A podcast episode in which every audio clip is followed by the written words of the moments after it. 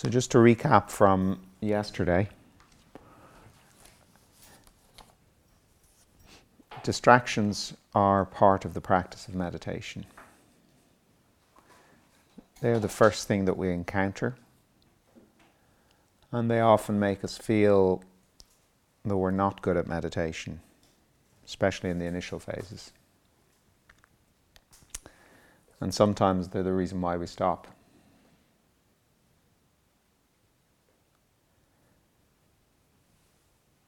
And the less we meditate, the more distracted we are, and therefore the harder it is to meditate. So, one of the things you'll notice is that it's very often easier to meditate twice a day than it is to meditate intermittently.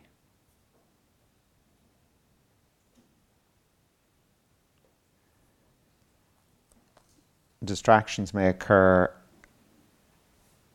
at the same time as the mantra, when you're saying the mantra.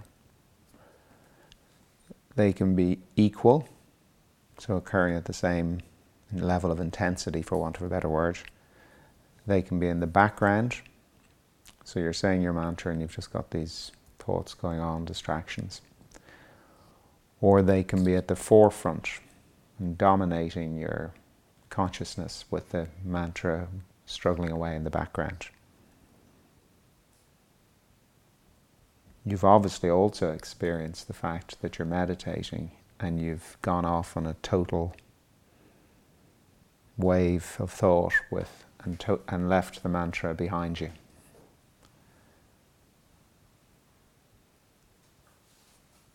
Distractions can arise in the form of negative and unhelpful thoughts or ideas.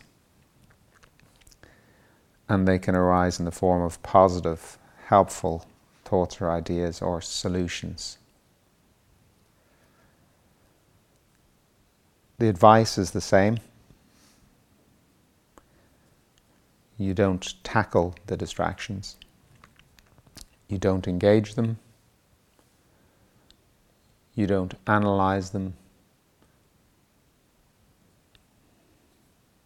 when you notice you're distracted or you've stopped saying the mantra, simply lay them aside.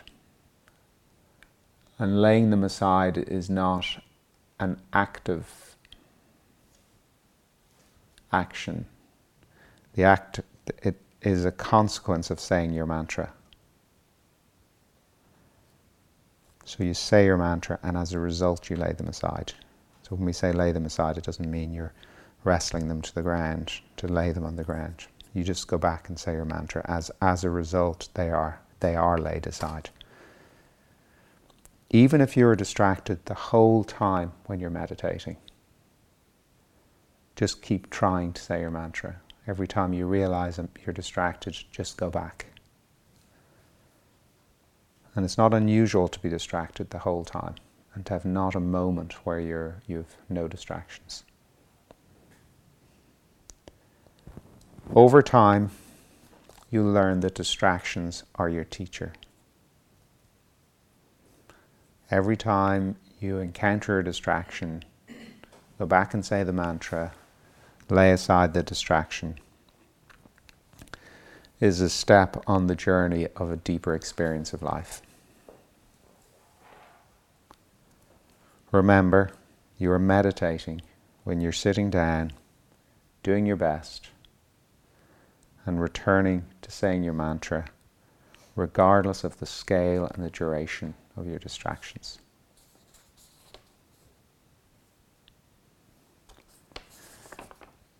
And so that's a sort of a summary of yesterday. And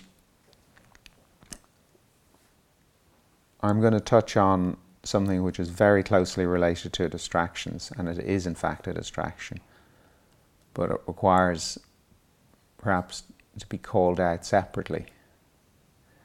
And that is the whole concept of evaluation. So, one of the defining features of our mind is, is our constant practice of evaluation, especially self evaluation. And in many ways, it's something that we're trained in or we're expected to do or we're culturally embedded in. And while the practice may serve us well in some respects, it doesn't help us too much in the practice of, in the path of meditation. So, this path of meditation is really about trying to enter a deeper awareness and experience in life.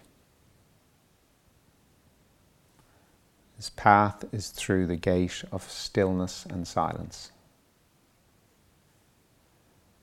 You cannot think your way through this gate, and you certainly cannot evaluate your way through this gate. So we need to deal with evaluations in the same way we deal with any distraction. Don't engage with them. Lay them aside by returning to say your mantra. So, following this theme, there is no such thing as good or bad meditation. Our dualistic and rational minds will, of course, offer up an assessment of the quality of our meditation, regardless of our good intentions, to avoid evaluation. Avoid being drawn into this trap. A very distracted meditation may even have a greater impact because we end up laying aside more thoughts or because in this state a small reduction in our state of agitation has a greater impact on us than when we are much calmer. However, even discussing this or even discussing that concept itself is, is giving way to the trap. So com- it's important to come back to the same point. Whether we feel that we've done well, done badly, or, an, or an we are indifferent about a period of meditation. Just recognize that each of these thoughts are merely distractions from this journey of a deeper experience and awareness. Lay them aside and return to saying your mantra. People often ask, what are the differences between the different traditions of meditation and which one is the best? We usually take it a step further when we start meditating. We try to explain the challenges we are facing.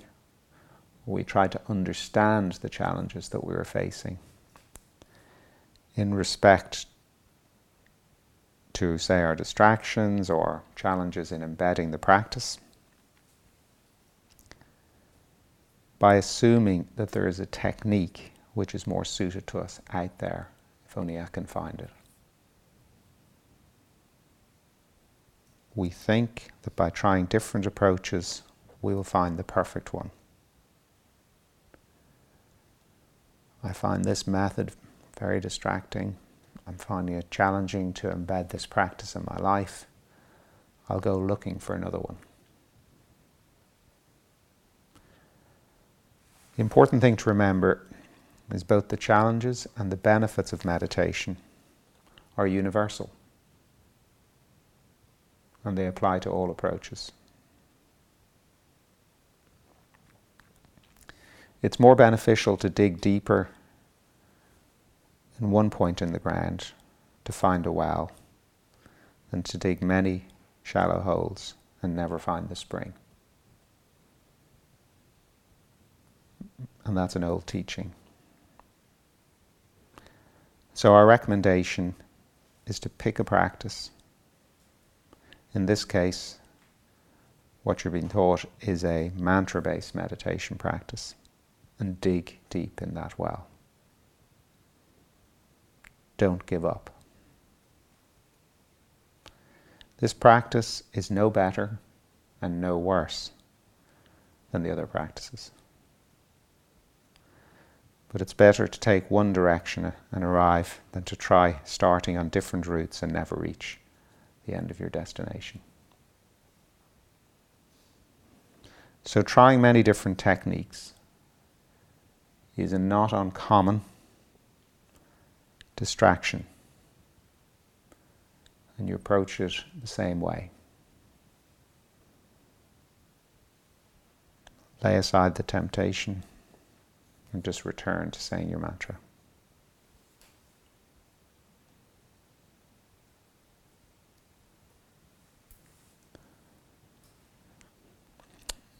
So, the cornerstone of the teaching is that the experience of your practice of meditation is your teacher.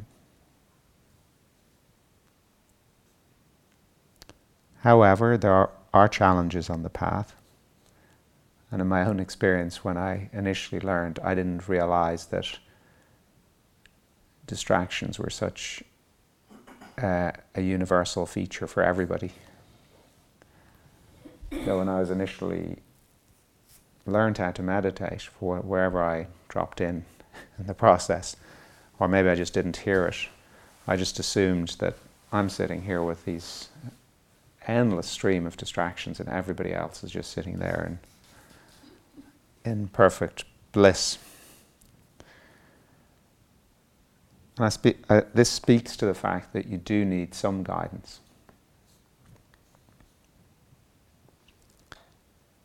And that's why either reading or talks or direct personal teaching is helpful.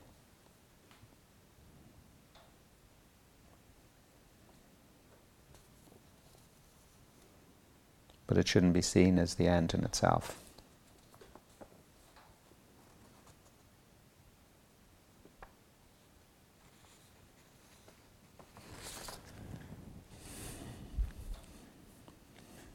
So, to summarize, meditation is an evaluation free zone.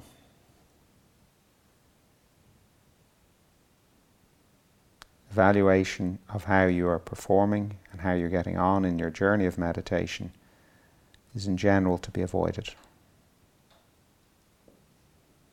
That meditation be the one part of your life, at least initially, that you don't need to evaluate.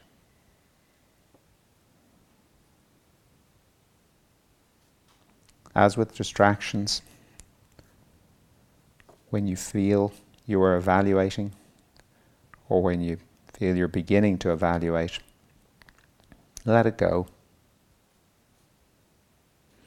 Remember, there's no such thing as good or bad meditation.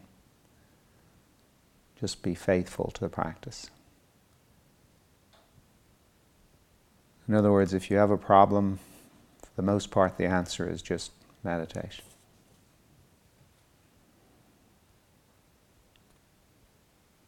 We will recognize times of meditation where we are more or less peaceful or distracted.